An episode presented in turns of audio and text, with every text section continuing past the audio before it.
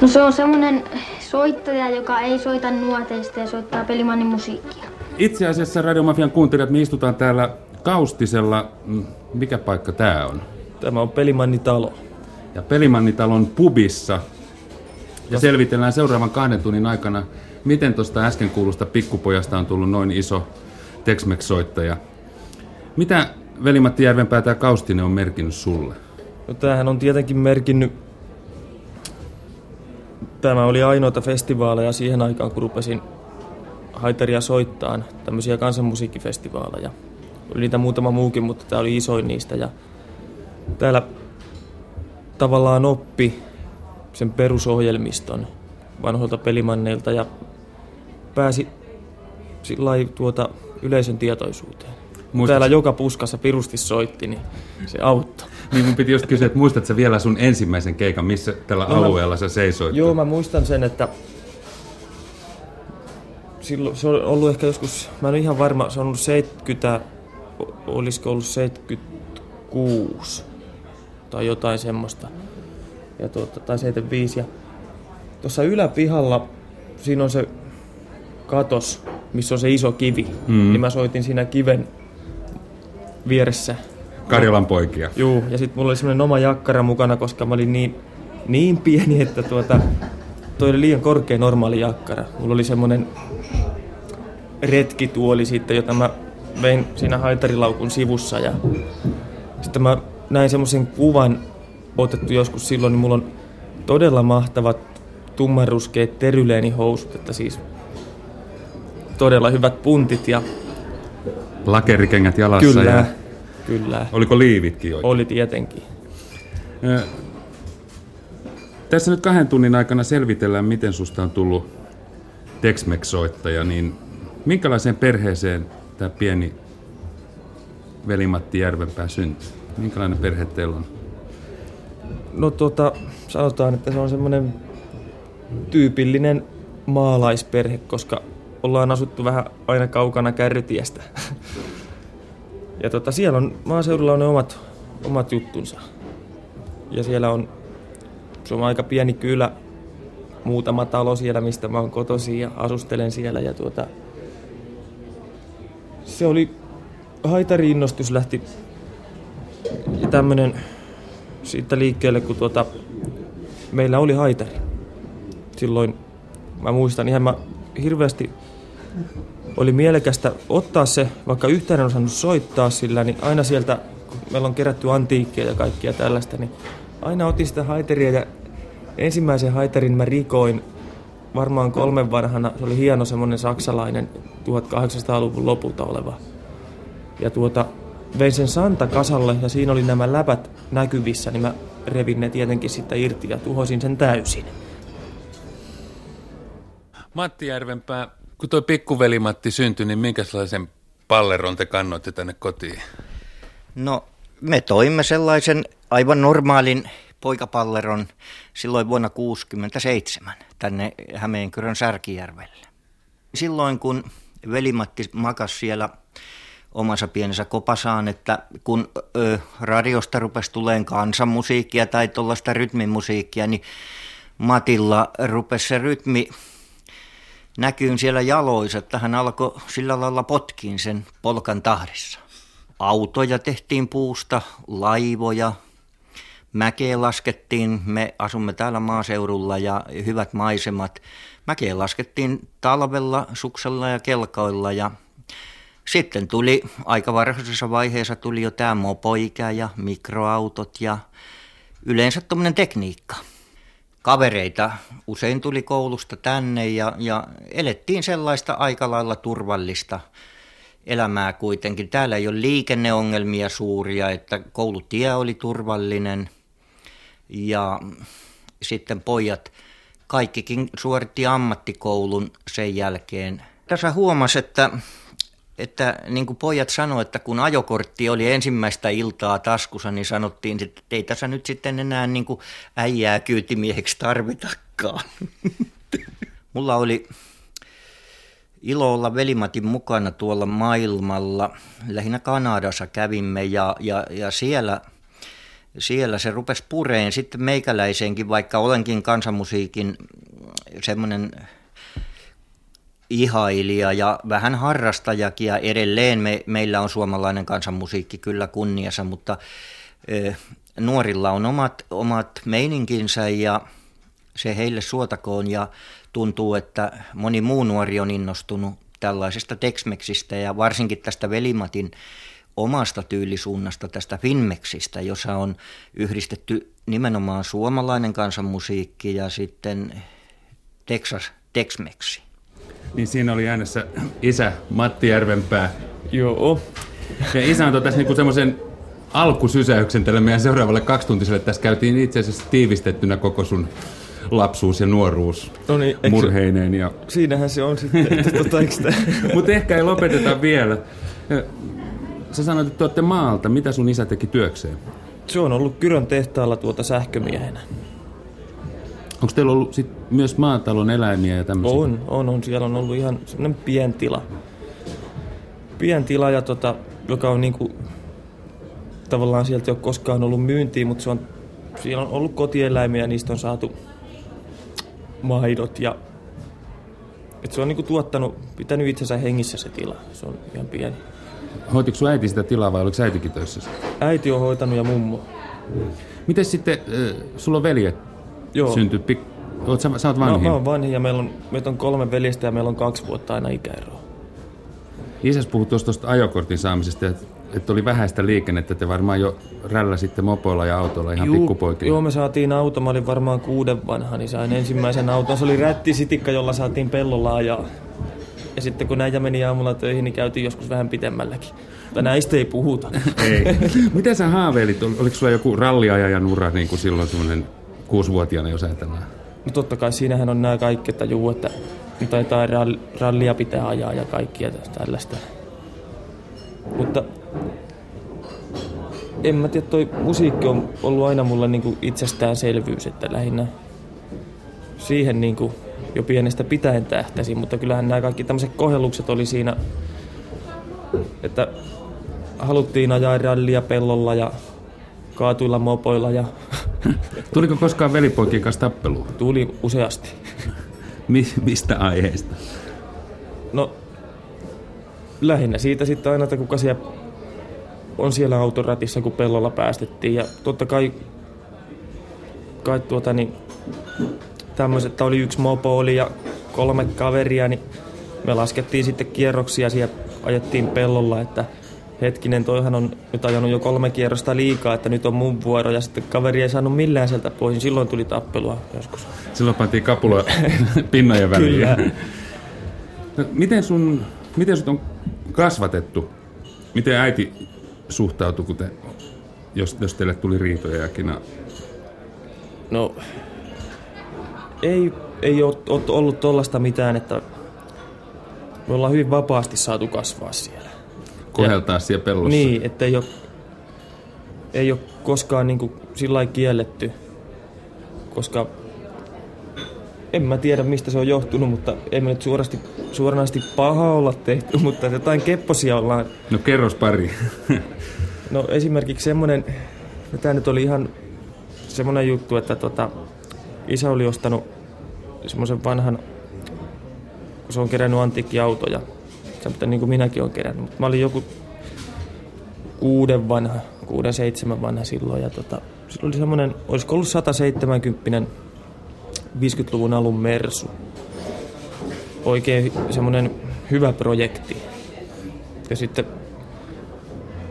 se oli siellä autotallilla ja se auto siinä päätyssä ja me sitten aina kun autojen kanssa pelattiin, niin tommonen, sitten kun isä lähti johonkin romureissulle aamulla ja olin siellä pihalla sitten ja sanoin niin kuin, että saanko mä rikkoa ton Mersun. Siis mulla oli semmonen pieni retkikirves, jonka olin saanut joululahjaksi. Saanko mä rikkoa, että leikkiä auto hajottaa mua. Sehän sanoi, että no totta, totta kai sen saa rikkoa, ei siinä mitään. Ja sitten siinä kyllä keulamerkki taisi lentää ja vähän syyläriä mennä sisään ja ikkunaa rikkua, koska luulin, että se oli sallittua. Kuka oli kerran lupa? niin. Kun teillä oli maalaistalo, niin te joudutte varmaan tekemään myös töitä aika pienenä. Oliko teillä tämmöisiä pakollisia kotitöitä, puiden kantoa ja... No kyllä puiden kantoa ja puuhakkaamista ja totta kai lumitöitä on ollut siellä päin. Se on aina välttämätön paha ja kaikkia tuommoista, kyllähän siellä hommaa riittää. Muistaakseni, kun sä sait, jos ei oteta tuota rikottua haitaria lukuun, niin kun sä sait sun ensimmäisen haitarin, Muistan. kerropa. Se oli semmoinen, semmoinen tapaus, että isä meni ostaan, päätti vaan, niin se oli Kaustisella käynyt ihan, se oli ohikulkumatkalla poikennut ja kuullut näistä festivaaleista ja poikkesi täällä ja näki kaksirivismeininkiä ja päätti kerta kaikkiaan ostaa uuden haitarin. Ihan tosta vaan, ei se osannut soittaa kaksirivistä pätkääkään, mutta siis yhtäkkiä päätti, että nyt ostan. Ensimmäisen kerran mä voitin Suomen mestaruuden 1977 Ikaalisissa ja toisen 78 kanssa Ikaalisissa. Silloin mä olin joku tommonen ö, kymmenen vanha. Mä kävin nyt vähän aika sitten tuolla Jugoslaviassa soittamassa, Belgradissa. Siellä oli semmoinen Radost Eurooppa. Se on siellä niinku joka vuosi, mutta nyt se oli niinku suurempi tilaisuus kuin on lapsen vuosi, niin silloin mä, mut kutsuttiin sinne soittaa. Mä kattelin tuota ikkunasta, naveton ikkunasta, sitten kun se mun mummu, niin se lypsi siellä ja lehmiä. Ja sitten kun sen kädet kävi niin nopeita niiden lehmien tissille, mä ajattelin, että kyllä mun on siitä tehtävä polkka. Ja kyllä mä sitten jo sitä vähän samana ehtona ensimmäistä osaa tein. Radiomafian kohtaaminen. Miten minusta tuli minä? Onko nyt Kaustinen, kun me täällä Kaustisella ollaan, niin onko Kaustinen nyt vapautunut niin kuin sillä tavalla, että täällä voi laulaa vähän erilaista musiikkia erilaisia lauluja ja vähän tommosia pikku tuhmiakin juttuja voi heitellä. Ja... Juu, on, on tää muuttunut siis sillä tietyllä tapaa eh, posi, että, siis positiivisempaan suuntaan tässä mielessä, että tota, täällä musiikkitarjonta on nyt paljon monipuolisempaa.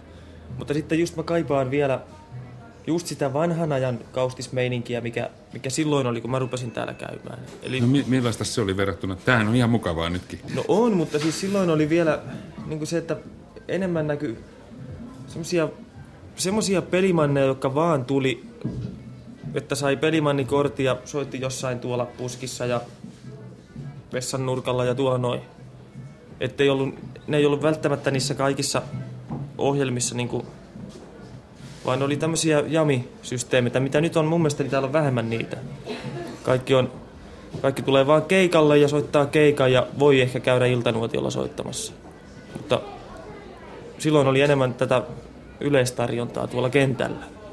Jos ajatellaan, että tämä on musiikillisesti laajentunut, niin mitä sellaisia suuria nimiä tai suuria vaikuttajia täällä on ollut, mitkä on merkinnyt sulle esimerkiksi jotain? No, tässä joku vuosi sitten oli Peter Rovan täällä. Amerikan, Amerikan ukko ja kova bluegrass kitaristi, erittäin hyvä laulaja, säveltäjä, sanottaja. On mu- muun muassa Flakon kanssa tehnyt paljon yhteistyötä. Mä so- soitin hänen kanssaan Seppo Sillanpään yhtye säesti ja mä olin siinä mukana sitten muutamalla biisillä. Ja siinä se oli niinku hieno homma, että pääsi hänen kanssaan esiintymään ja tota, totta kai imeen siitä vähän vaikutteita ja se oli hienoa. Niin mä ajattelin, että kuinka sä haistelet sitä, jos, jos joku tulee tämmöinen joku uusi tyyppi tai uusi juttu, että sä heti nurkantaan niin kokeilee, että miten se, miten se menikään vai Ei se painat sä sen johonkin tonne sun takaraivoos vai... No, se pitää haistella siinä tota. Ja sitten kun on, on soittanut paljon ja tuntee tavallaan tavallaan ton instrumentin, niin sä pystyt niinku harjoittelemaan soittamatta mitään. Eli mä pystyn, jos mä nyt kuulen, niin mä pystyn niinku tavallaan treenaamaan sen jutun. Ai se soittaa noin, se menee tällä näin. Että mä tarvitsen enää tota haitaria siihen välttämättä. Hän sä niin kuin nämä Sakin pelaajat, jotka voi simultaanilla pelata. Niin, Niin siis kyllä sen, totta kai kun toi on sormissa toi järjestelmä, niin pystyt niinku, ai se meneekin tonne ja tonne ja se on näin. Ja näitä, pitää haistella koko ajan, kun joku tämmönen on. Miten kun sä sävellät, niin äh, sä oot tehnyt nyt Uh, kyllä. suuria sävelteoksia. aivan siis loistavia sävelteoksia. Niin äh, kirjoittelet sä oikein niin kuin nuotit, nuotteja en, ylös vai? En, en. Mä tiedän nuoteista tasan sen, että niihin ei saa kääriä eväitä ja niin, niitä ei saa viedä vesisateeseen eikä niiden päälle saa kusta. Tässä on ne, nämä on niinku, kyllä komppilapun voi tehdä, pistää vähän itsellekin muistiin, että mitä sointuja tässä on, mutta en mä lähden tekemään ihan pelimanni pohjalta, että mikä tuntuu hyvältä, niin jos se on, se on sitten siinä ja jollei se tunnu hyvältä, niin sitä katsotaan niin kauan, että se muuttuu hyväksi joku kohta. Ja mulla on nämä tosi pitkiä nämä sävellysprosessit, että tota, en mä ole kaveri, joka pystyy joku tilaa teepä, teepä pari tex polkkaa nyt huomiseksi, niin mä en pysty niinku tekemään niitä. Mä joudun niinku sen tekemään toisella tapaa, eli niinku fiilis pohjalta lähtee sitä, että säveltämään. Että jos nyt tuntuu siltä, että nyt voi siirrata joku tosta, niin sitten sävelletään sitä vähän matkaa ja sitten se taas unohtuu ja muuttuu, mutta se on koko ajan kummittelee siellä taustalla ja sitten yhtäkkiä huomaakin, että tähän on nyt valmis. Radiomafian kohtaaminen. Miten minusta tuli minä? Mites tota toi bänditouhu, jos ajatellaan nyt sitä pikkuveli Matti Järvenpäätä, joka soitti yksin tuolla ison kiven vieressä, niin eikö sulle alkanut tulla semmoista, kun täälläkin on ollut näitä pelimanni yhtiöitä, että nyt pitää saada bändi pystyyn? Joo, koska silloin oli se, että yleensä kaksirivispelimantti, ne soitti joko yksin tai niillä oli semmoinen orkesteri, missä oli pelkkiä kaksirivisiä ja pari kolme pimpparautaakin voi olla sillä takomassa tahtia, mutta ei ollut niinku tämmöisiä varsinaisia siis sillä bändejä, että oli niinku eri instrumentteja. Ja mä sitten velipoikieni kanssa, jotka harrasti musiikkia, niin tehtiin tämmöinen kansanmusiikkiyhtye Sarvipäät. Tietenkin ja tota, siinä oli viulu, haitari ja pimpparauta. Myöhemmässä vaihe- vaiheessa oli tota vielä klarinetti siinä Ville Veikolla. Ja Olli-Pekka soitti viulua. Miten Me... hajosko bändi musiikillisiin erimielisyyksiin vai? tota, no, siinä tuli Olli-Pekalle ja Ville Veikolle.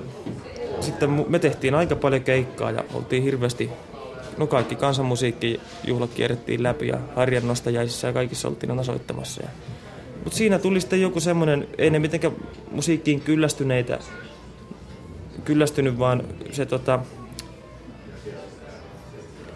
mä niin kuin rupesin sitten panostaa enemmän ja enemmän ja Olille ja Villelle tuli muita, muita menoja ja ei ne aina ehtinyt sitten lähteä ja opiskeluja oli siinä ja muahan ei ole, siis mua ei koskaan mun soittoharrastusta koulunkäynti mitenkään haitannut, että mulla oli mä pihistin sieltä menestyksestä sitten vähän.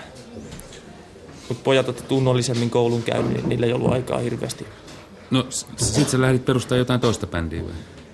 Joo, tota, se oli tuolla Ikaalisten soitirakennuskoulussa. Se oli tuolla Ikaalisissa. Me oltiin soitirakennuskoulussa siihen aikaan.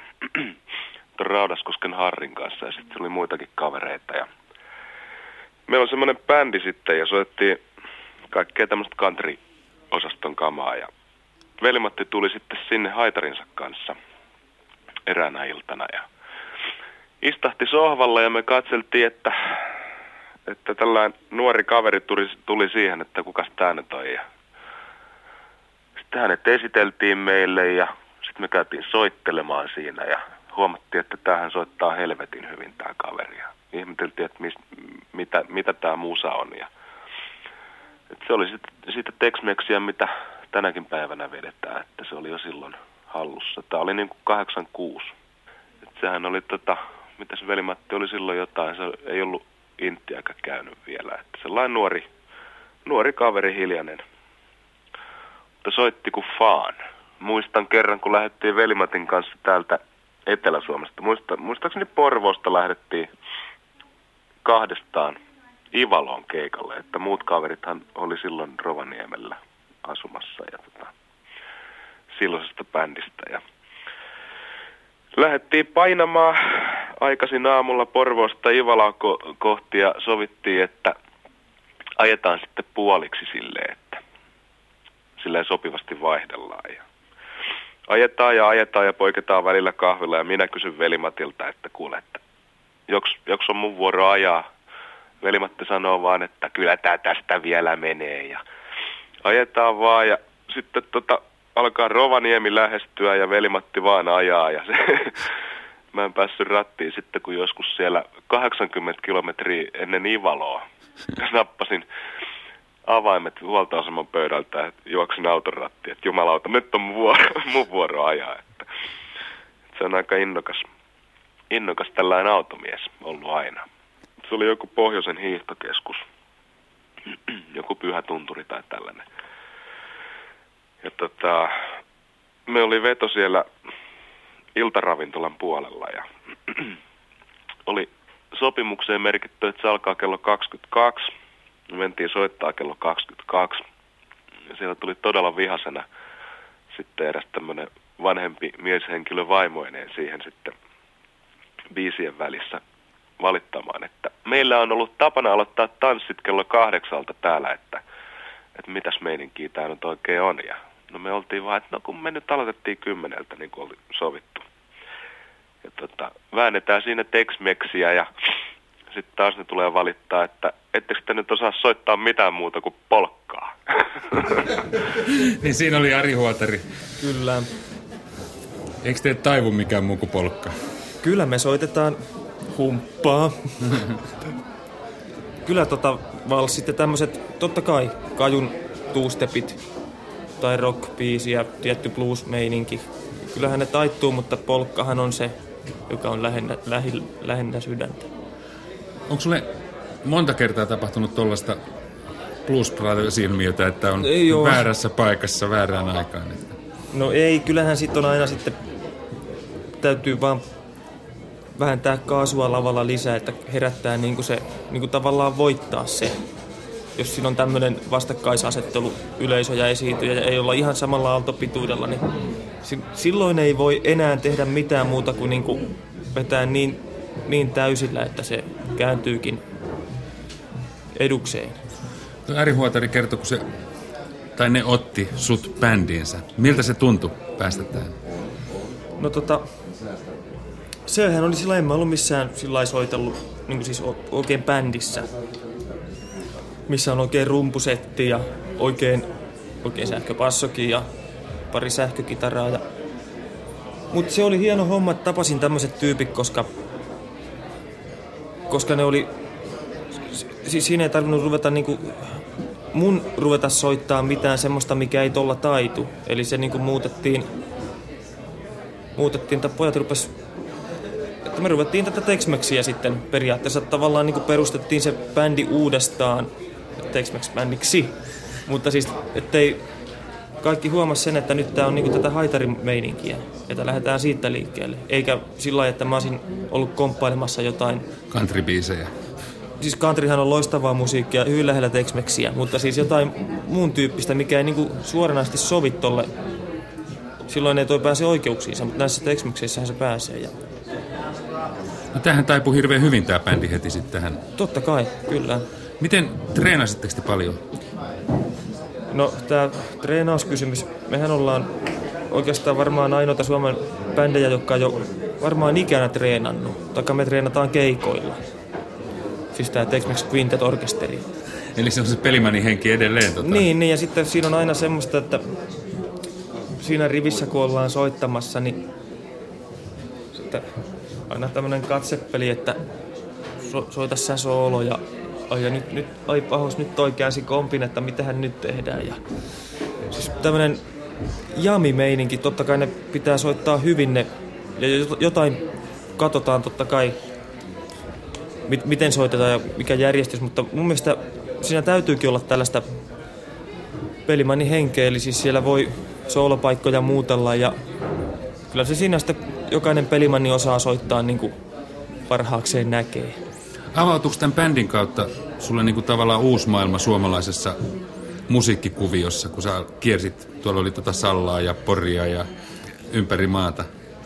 Totta kai se, se tota ja avautui ja silloin pääsi tämmöisen orkesterin myötä esiintyy niin semmoisiin paikkoihin, missä et, ei niin tuolla kansanmusiikki, ihan suoranaisesti kansanmusiikki yksin soitetulla musiikilla niin voi mennä tämmöiset ravintolat, rockfestivaalit, bluesfestivaalit, countryfest, tämmöiset, mitä me tuolla orkesterilla vetästiin menee, niin totta kai yleisöä tuli huomattavasti lisää. Eli sain tätä Tex-Mex-sanomaa vietyä eteenpäin. Minkälainen, kun teillä on tämä Mersu 508, niin Ai, ai onko. Ärtsy kertonut siitä jotain? Oho. Minkälaisia, mitä, mitä siellä, tota, siellä matkustamossa tai siellä keikkabussissa niin Sehän on, tapahtuu, jos ajatellaan, että ajatte Hämeenkyröstä Rovaniemelle? se on paha paikka. Se on paha paikka. Ennemmin sitä ajaa kyllä, kun istuu siellä takana. Kerro, mitä siellä takana tapahtuu. Takana tapahtuu sellaista, että mä kerron nyt, mitä Huotarille siellä tapahtuu. Ärtsy tulee Tampereen rautatieasemalle ja mä olen siellä sillä autolla vastassa ja sen on kamat siellä autossa ja Ärtsy menee sinne taakse istuu ja siellä on kyllä ihan linja-auton penkit ja kaikki. Siis Se ei ole mikään huono, vaan siellä tulee tämmöinen tietty ilmiö, mitä on nyt selvitteillä, että mistä se johtuu. Siellä tota, no valohan siellä takana ei tietenkään ole, koska siinä ole kuin kaksi sivuikkunaa siinä. Sitten ollaan, no jos kuvitellaan tämä ajan, niin me ollaan Parkanon kohdalla, tai Hämeenkyrön Essollahan pitää 40 kilometrin päässä pitää ensimmäinen kahvitauko, totta kai. se on pakollinen. Sitten jotain, niin Parkanon kohdalla pitää pysähtyä seuraavan kerran ja Ärtsy ostaa jonkun Jerry Cottonin tai jonkun tämmöisen Hyvän kirjan. erittäin hyvää, kehittävää kirjallisuutta, mitä se rupeaa lukemaan. Ja sitten sanotaan tuossa tossa, tota, niin, parin sadan kilometrin päässä, niin siellä rupeaa porukka olemaan aivan hiljaisia ja ihme, ihme tämmöinen asento ja siis mä en tiedä mistä se johtuu, mutta siellä tulee hulluksi. Mutta ehkä se vaikuttaa tota, se Maaginen Mersu. niin ja siis se hirveä, mikä, mikä siellä on meteli ja talvellahan se on erittäin lämmin auto todella, kun me tultiin nytkin Lapista viime talvena pois, niin siellä meidän Mersun sisällä oli kylmempi mitä pihalla. Keskustelette sitten siellä syvällisiä. Kun ei siellä oikein kuule. Siellä on niin sen verran melua. Toi Ari kertoi, että sä et ollut vielä käynyt armeijaakaan. Miten sä menit armeijaan sitten? Siis niin kuin, että Kun sä et ollut käynyt armeijaa, niin niin mä, miten veli-Matti Järvenpää suoritti asevelvollisuutensa? minä suoritin sen Niinisalon tykistörykmentissä. Ihan siinä meidän lähellä, 50-60 kilometriä. Ihan kunnollisena Kunnollisena, kunnollisena, joo. Upseerikerholla olin useasti keikoilla ja Oliko soittamisesta paljon hyötyä? no kyllä täytyy sanoa, että ei sitten ainakaan haittaa ollut. Ei sitten ainakaan haittaa ollut siellä yhtään. Tota, sä aloit sitten tekemään levyjä. Armeijan jälkeen hän niin kuin, tuli, Tämä ensimmäinen levy oli niin kuin ikään kuin oma kustanne tai puoli oma kustanne. Tai Niin se, jonka mä tein silloin Tapin... Pikkupoikana joo, Tapin kanssa. Joo, tai Tappi hoiti kaikki hommat, että mä en... Mä sain tehdä levyjä, sain hirveän nipun levyjä itselle myytäväksi. No sitten tuli oikeita levyjä tai CD-tä ja muita nyt, jos lähestytään tätä päivää. Niin, niin joo. No me tehtiin tällä, tai se oli semmoinen kuin Kuningaskobra-niminen orkesteri, mihinkä mä silloin menin.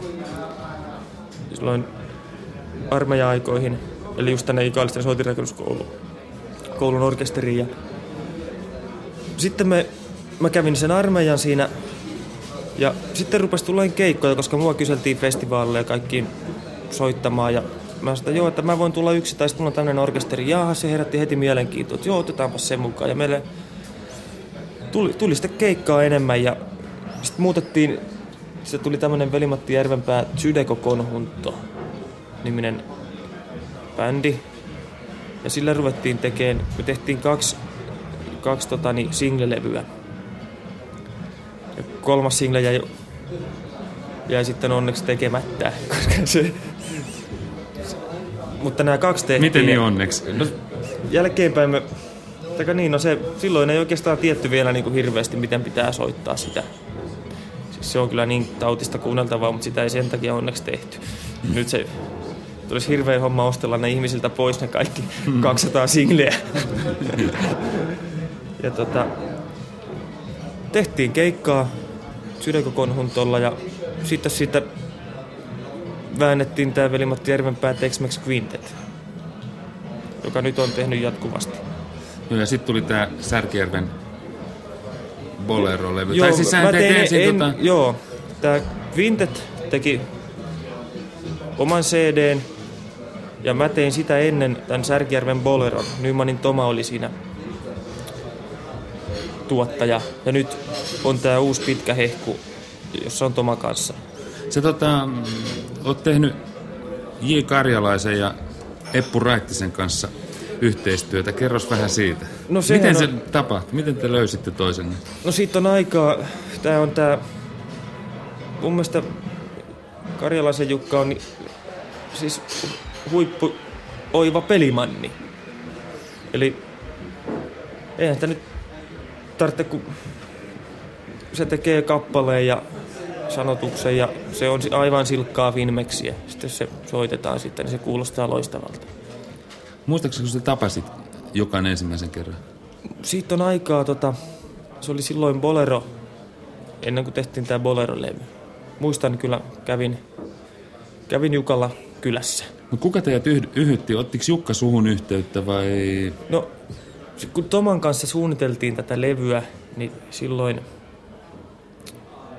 silloin vaan keskusteltiin tästä tyylistä ja pitää saada suomalaisuutta, eli tätä Finmex-osastoa. Ja, no totta kai mä tiedän, kuka on Karjalaisen Jukka. Niin siis oot kuullut ainakin radioon. Olen mä radiosta radiosta, kuullut niin. muutaman kerran, joo.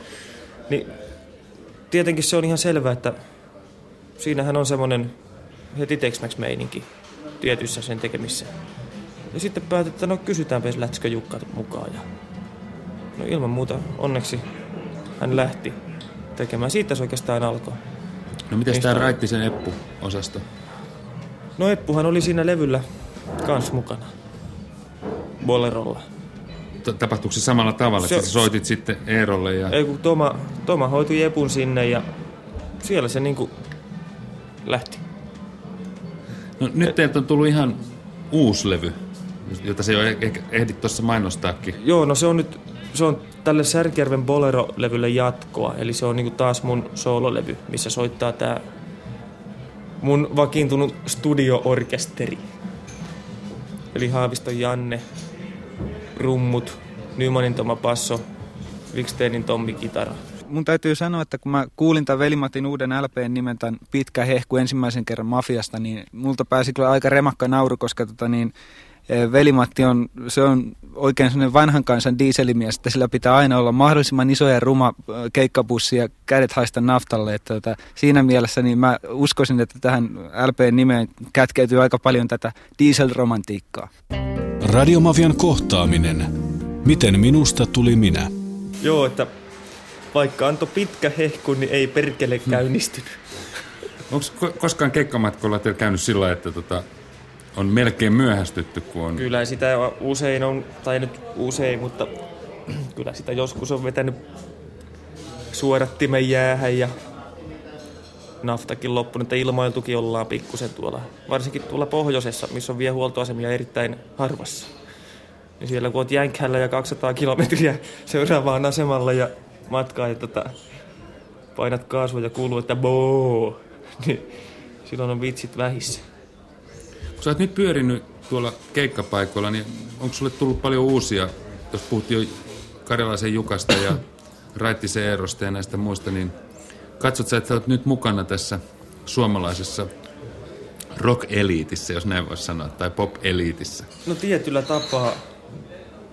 No voin sanoa, että oma, omalla sarallani olen siellä mukana hoitamassa tätä haitari Tex-Mex Finmex tonttia. Kuinka paljon sulle tulee sellaisia, että sua pyydetään jollekin toiselle levylle soittaa tausta, että tähän sopisi tämmöinen? Kyllä niitä tulee aika tasaisen tappavasti, että muutaman kerran vuodessa on aina jon, jonkinmoisia sessioita ja on, se on hienoa, että esimerkiksi noihin iskelmä, iskelmiin niin pyydetään ja sitten ihan on käynyt blues ja rock ja country ja kajun sydeko, ihan tex mitä hyvänsä soittamassa. Sä aina viivana lähdet, että jos joku Joo, ja Kari Tapio haluaa countrylevylle Kyllä sydäkoa. olen ollut siellä. ja Pekka Ruuskat ja nämä Eija Kantolan levyt. Ja kyllä tota, se on hienoa, että porukka rupeaa siis niin kuin haluaa tämän, tämän tyyppistä haitaria, ettei se ole aina niin kuin tavallinen haitari, niin sanotusti, pianohaitari tai viisirivinen, vaan ne haluaa tuommoisen Tex-Mex-haitarin, kaksirivisen tai sitten yksirivisen keitsen. Onko tämä on, onko tämä tota jotenkin suomalainen, jos Flako, Flakosta oli puhetta, niin onko kansainvälisesti myös sillä, että tämä kaksirivinen on nousemassa ikään kuin soolosoittimena? Kyllä se on. Ja just, just niin kuin, no jossain sanotaan, Saksassa on aina, siellähän on hirveän voimakas haitari ja ne soit, perinne ollut, ja ne soittaa nimenomaan hyvin paljon kaksirivistä. Ja sitten jossain tuolla, tuolla Irlannissa ja tuollahan soitetaan kaksirivistä hirveän paljon ja Amerikassa Cajun musiikissa se on yksirivinen, joka niinku, se ei ole mitään, jos ei siinä ole yksirivistä. Tex-Mexissä on ehdottomasti oltava kaksirivinen. Ja kyllä kun nämä, mä oon sitä mieltä, että nämä, se on yleistynyt sielläkin. Jos sä ajattelet nyt sitä pikku velimatti Järvenpäätä, joka sillä kaksi, ekalla kaksirivisellään haitarin, jonka muuten olen nähnyt velimatin kotona. Näikö niin, sen? Näin. Eikö se ollut surkea? Oli. Oletko soittanut sillä muuten tätä vielä? Pystyykö sillä soittaa? Pystyy sillä soittaa, mutta tota, en mä nyt ole, mä en ole raskinut sillä soittaa. Se on niin sympaattisen näköinen. Minkäs merkkinen se olikaan? Viola.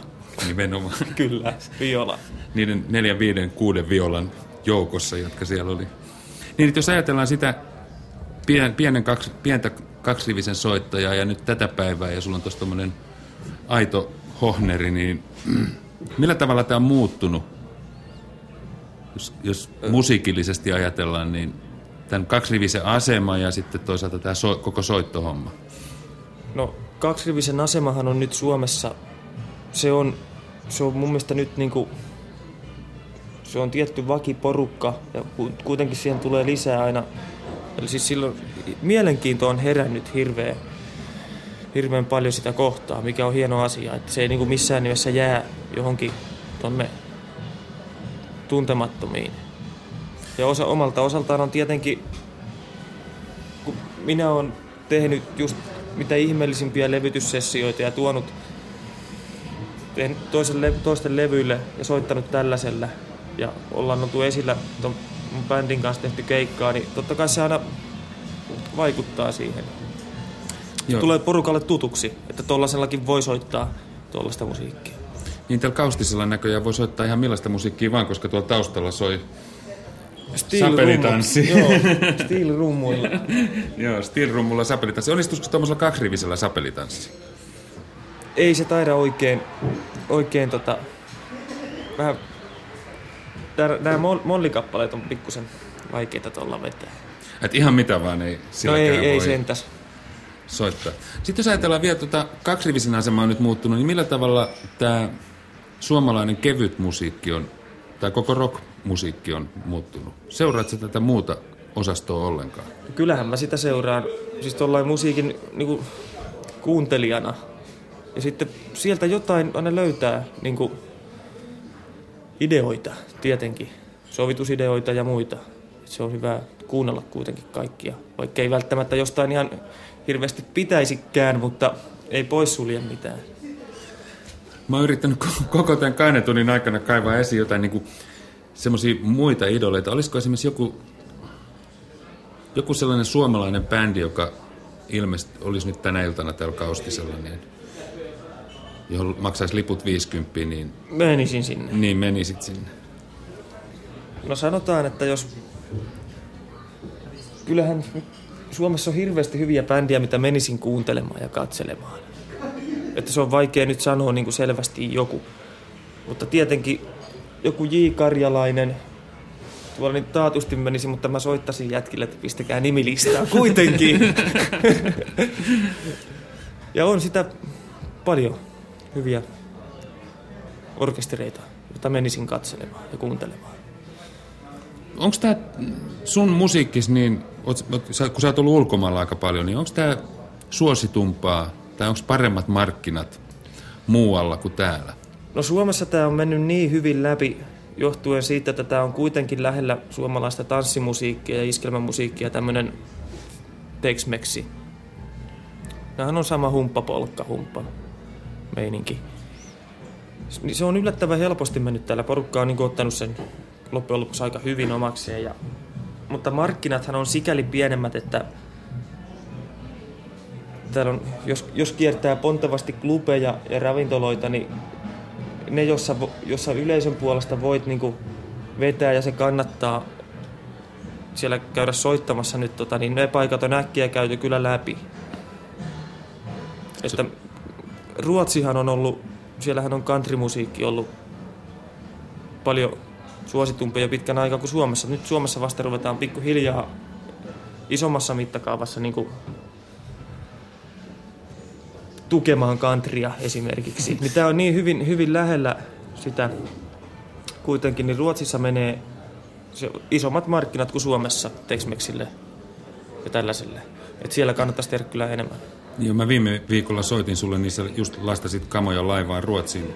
Kuinka paljon sä käyt muualla kuin Suomessa esiintymässä? No meillä on tämä Cage to Nord niminen kajunbändi yhteispohjoismainen. Se on lähinnä se bändi, joka on tehnyt tota keikkaa siellä. Me soitetaan Tex-Mexiä, Kajunia, Finmexiä ja kaikkia.